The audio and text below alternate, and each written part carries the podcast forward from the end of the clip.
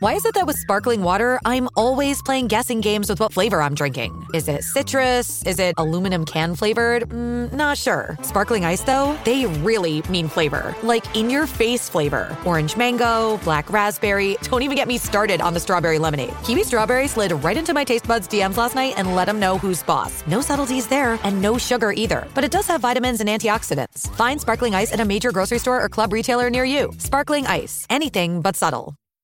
Another day is here, and you're ready for it. What to wear? Check. Breakfast, lunch, and dinner? Check. Planning for what's next and how to save for it? That's where Bank of America can help. For your financial to-dos, Bank of America has experts ready to help get you closer to your goals. Get started at one of our local financial centers or 24-7 in our mobile banking app. Find a location near you at bankofamerica.com slash talk to us. What would you like the power to do? Mobile banking requires downloading the app and is only available for select devices. Message and data rates may apply. Bank of America and a member FDIC. Hey, Heartbreakers. Thanks for tuning into this episode. I wanted to give you a heads up that there's some sensitive content in this episode. So if you want to check the content warnings before you listen, you can check that out in the episode description. Also, while you're here, be sure to follow the Breakup Breakdown on Instagram at Breakup Breakdown Podcast. Welcome back to another Breakdown bonus episode. I'm here with ex Mormon therapist Jenny Morrow, and you also host a, a podcast called Transformation and Manifestation. So, what I found so interesting about you and why I felt like you were so perfect for this episode is you kind of ended up in a similar position to where our interviewee from this episode ended up. Started out Mormon and ended up on like the other end of the spectrum of like manifestation and transformation. So, talk to me about like your experience in the Mormon church and how that led you to what you do today. So, I grew up Mormon. I was born Mormon. I lived kind of in Mormon headquarters in Salt Lake City growing up. And I actually, I really loved the Mormon church growing up. Like it was my neighborhood. Every Sunday, I saw all the people, all the young people from my neighborhood, all the old people, and everything in between. Being Mormon was a very cool experience. Um, where it kind of broke down for me was more around issues of sexuality. So this is a really interesting episode for me to listen to because it kind of talked about sexuality, specifically around orientation of gender desires within sexuality. So it was interesting. I started working with clients and I had a lot of clients who were gay. And I remember one weekend I had, and he was a gay client. He said, I had a gun in my mouth this last weekend. And I was just like, that's not okay. And I thought there is no reason you should want to die, like none. And I remember thinking, but I could understand why you might feel like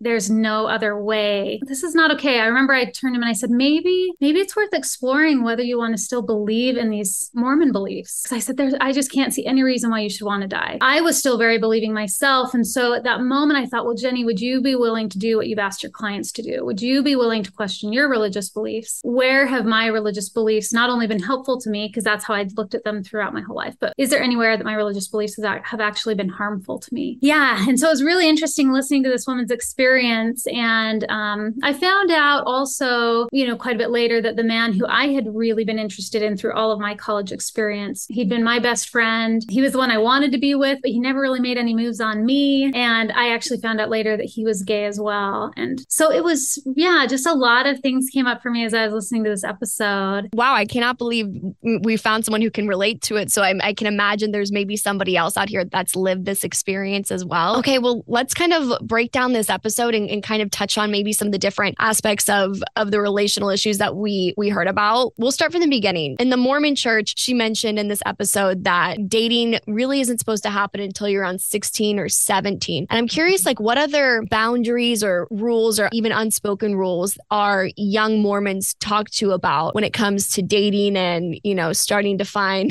their person that they'll probably marry at 18 or 22 when they graduate BYU. Yeah, I mean, I think the biggest thing that young people are taught in terms of dating is just to make sure that you stay really clean. And they use the word chastity. I don't know if that's like a word in normal. I think she said the law of chastity, like don't break the law of chastity. Yeah. Which basically means nothing other than kissing. At least back in the 80s and 90s. I don't know how it is now, but I remember even being taught like don't French kiss. Nothing that stirs like those feelings of desire and passion in like a sexual way. Though if you did French kiss, it wasn't like something you had to go confess to the bishop, but really anything beyond kissing. So any touching, whether clothes were on or clothes were off, whether it was for females, if someone touched them up on their boobs, their breasts, or down below on their genitals, like that was considered something you'd have to confess. You know, necking, though I don't think you had to necessarily confess that. I did confess that to a bishop at 16. I said, I've let my boyfriend kiss me on my neck and I've kissed him on his neck. So, you know, there was just weird, weird stuff like that. How awkward is that to have to confess to this stranger the stuff you're doing behind closed doors? It, yeah, I think there's been like this resurgence of people fighting against purity culture and kind of calling out how restrictive it can be. And it seems like people in these cultures tend to get married really young. Is that mainly just because they're like trying to get to the altar so they can have sex as soon as possible? Or is there like a push to like get families started super young? Why is there such like a young Mormon marriage culture? I would guess that the number one reason is because of the sex- sexuality stuff, because there are so many people that would feel so guilty doing anything beyond kissing that when those desires start to come up, they think, well, then I should marry this person. I mean, Mormons do encourage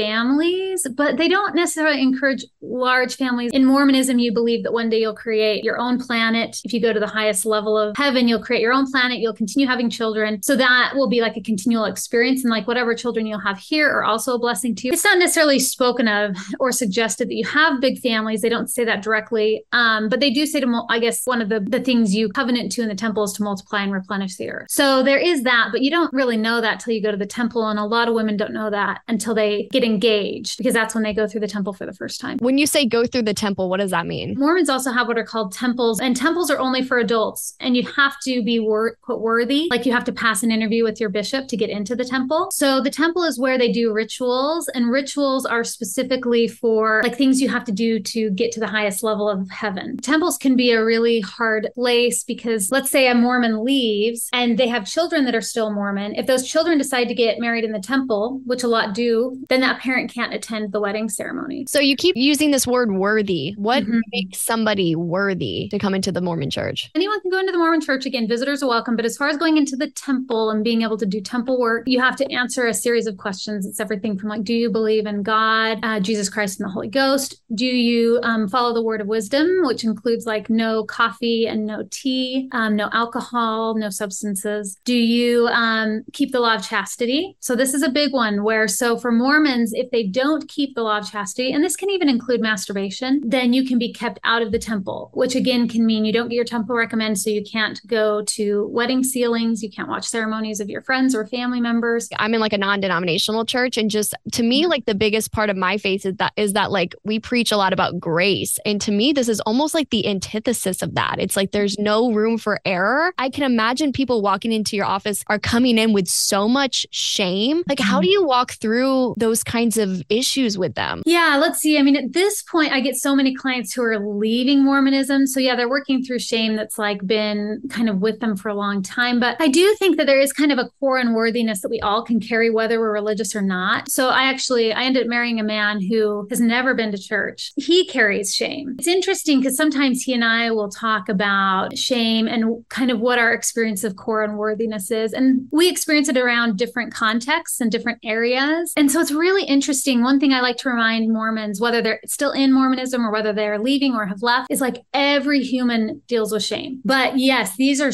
particular experiences where if shame has been like reflected back to you or conditioned into you around a certain context, then we can sit with that. One of the first things I like to do with people is just make a lot of space for your shame and give it lots of love, give it lots of hugs, let it know it's okay. It's okay to feel shame. That's a human experience. And then you can start to explore like what's the truth about these experiences. Well, kind of keeping on the same path of like sexuality within the church and moving on with this story, the big pain point here in this episode was her now ex husband revealing revealing to her before the wedding that he's experiencing what the Mormon church is calling same sex attraction, saying he thinks that he might be gay. Let's talk about how the Mormon church deals with that. Talk to me about mm-hmm. like the experiences that you've seen happen in the Mormon church and, and how people have dealt with that. Again, I'm thinking about the man that I was real close to through my college years. And I remember thinking at one point, I wonder if he's gay. And I thought, well, if he is, I think we could make it work. You know, I remember thinking that. And obviously, when I finally found out he actually was gay, and then years later, you know, I, I felt so grateful that it, you know, that we didn't try to make something work that maybe wouldn't have actually felt good to both of us. I remember feeling like I wish people could be open about this. I think, to be honest, I think one of the most detrimental parts of the experience of being gay and Mormon is is people staying in the closet. I think that's one of one of the first parts that's so detrimental. And then I think beyond that is, yeah, believing they have to be with a woman to receive the highest level of heaven. I mean, Mormons in general believe that. Even if, if you die single and you never get married in the next life, then you won't go to the highest level of the celestial kingdom. You'll go to the highest realm,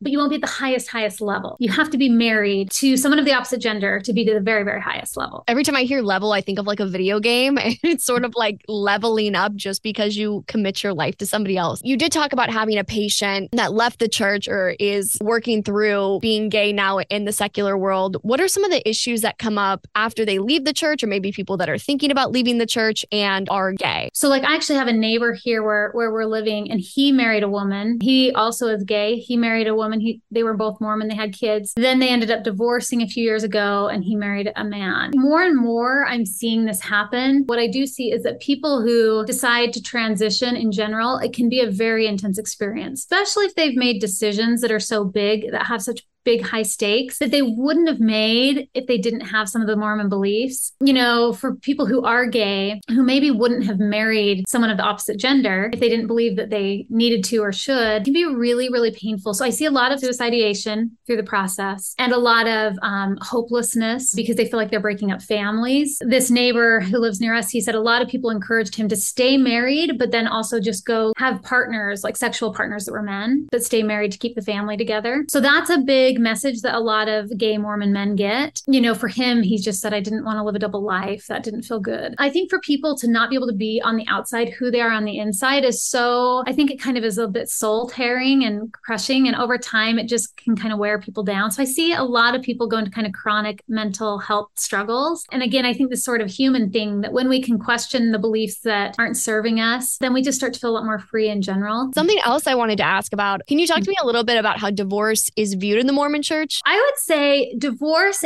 in some ways, I would say it's similar to how it's viewed in general, in that, like, I don't hear Mormons say it's bad or wrong to divorce. Mormons believe if you want to be in the very highest level of the highest realm of the heaven, you've got to be married. So divorcing can kind of put that possibility on the edge. Um, and also, Mormons do still kind of believe in polygamy in the next life. The fundamentalists believe in it here. The mainstream Mormonism doesn't practice polygamy here, but they do believe it will happen in the next life. So divorce can kind of come with like a lot of weirdness in that way. So I had a friend whose husband died, and when she decided to remarry, she was sealed to her first husband, which meant she'd be with him in the afterlife. And women can't be sealed to two men, though men can be sealed to multiple women. It's just kind of complex. It brings up a lot of fear for people and how it impacts people here in this life. They start to think about the next life as well. To be honest, like I've worked a lot with mixed faith couples in the last 10 years. That's been more of what I've been working on is people leaving and then mixed faith marriages. And actually, even bishops will sometimes tell people who are still Mormon, if your spouse is leaving, maybe it's maybe it's worth divorcing. But the thing that they see more important than anything else is staying loyal to the church, loyal to your temple covenants. And if you leave the church, then your temple covenants are revoked. So in a way, even if you're still married here civilly, if you if one person leaves the church and removes their name off of the church records, they're no longer sealed in heaven. So you're no longer considered married after this life. So, so you can still go to heaven, just a different level. I don't think Mormons would see it possible now for me to get to the celestial kingdom or the highest realm. So if I had if I still had a,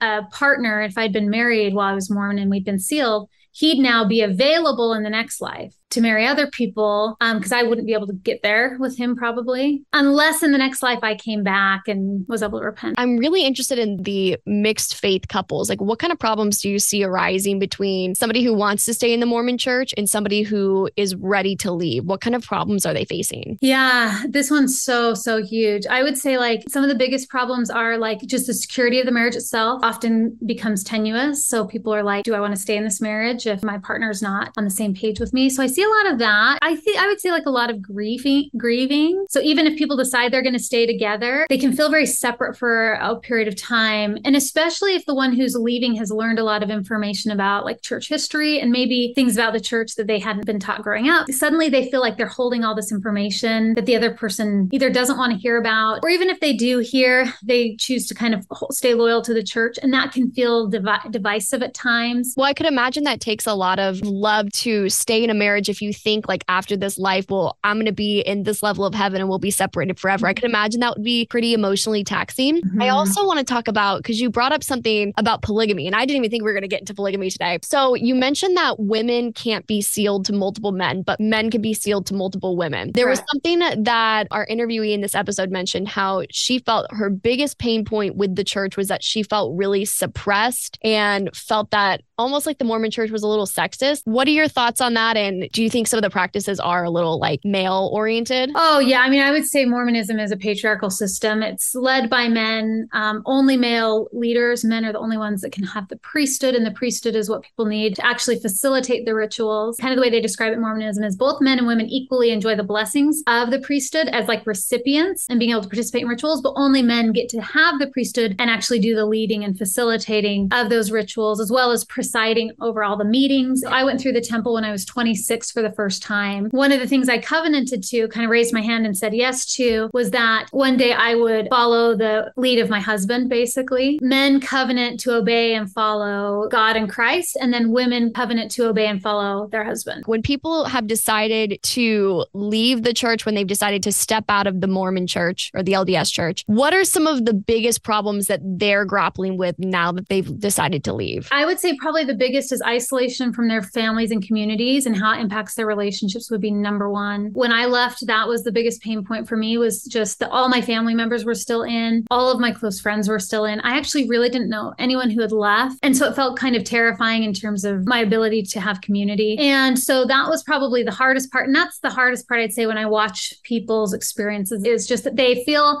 like, well, I've left, but I don't feel like I can really be me. I don't feel like I can really speak my truth because I'm still in Mormonism in terms of my friends and family are still Mormon. I would say the second hardest part is like learning how to create your own moral compass, like learning how to trust yourself. I remember when I first left, I, I had a coach I was working with at the time through my process. And I remember saying to her once, I've been having panic attacks growing up that even if I left Mormonism, I would never drink alcohol because I'm very interested in health. But then when I left and I did try alcohol, then I got scared like, well, who's to say I wouldn't kill someone? So I started kind of having these like panic attacks. And she said, Well, do you want to kill someone? My coach said, Do you want to kill someone? I said, Well, no. And she said, Well, there you go. She said, You need to start to learn to trust that like you have a compass inside of you, you can trust. I think that was a hard part for me was starting to trust that that compass was al- already there. It always had been. And it's part of what got me out of Mormonism, you know? I think when I started learning things and seeing how it was impacting others and myself, it's like it was that moral compass that led me to say, This is no longer the right place for me to be. Yeah, that was a hard part as well. And I see that. I see a lot of clients struggle with that. They'll say things like, I don't even know who I am. So a lot of times it's helping them understand that they've actually always been with themselves. Just they have to start to see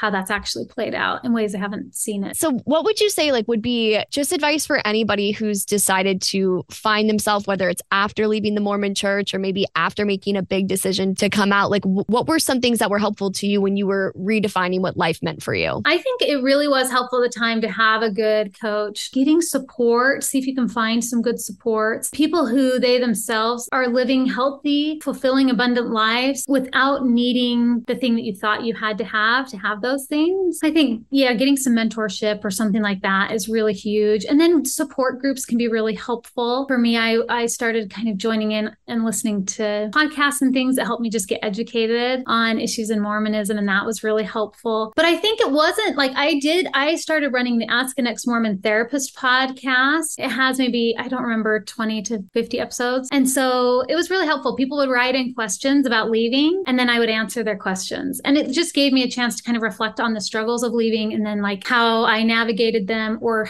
what would be healthy ways to navigate those struggles. And I think that was really helpful. So I think finding ways to serve in the community in some way as you're kind of in the transition. So being a part of support groups and helping support others. And then also starting to envision a, world where um, you can continue to serve those communities, but you don't stay in them forever. And if you have a partner, a spouse, um, then doing some of that work together, you know. So I think of manifestation work is like it's something that we do individually, but it's also something you can do together as a couple. Like, what do we together want to create and manifest in our life? What kinds of experiences experiences matter to us, what kind of life matters, and what values do we want to um, work with. So, you know, being able to use these transformations or these changes to then facilitate more creation and more manifestation, more of the energy you need to like live out the life you really want to live. If people get off this podcast, where should they find you? Oh, yeah. So the best place to go would be my website, which is www.jennymorrow.com jennymorrow.com. That's J E N N Y M O R R O W. That'll list all of the coaching offerings I have, as well as um,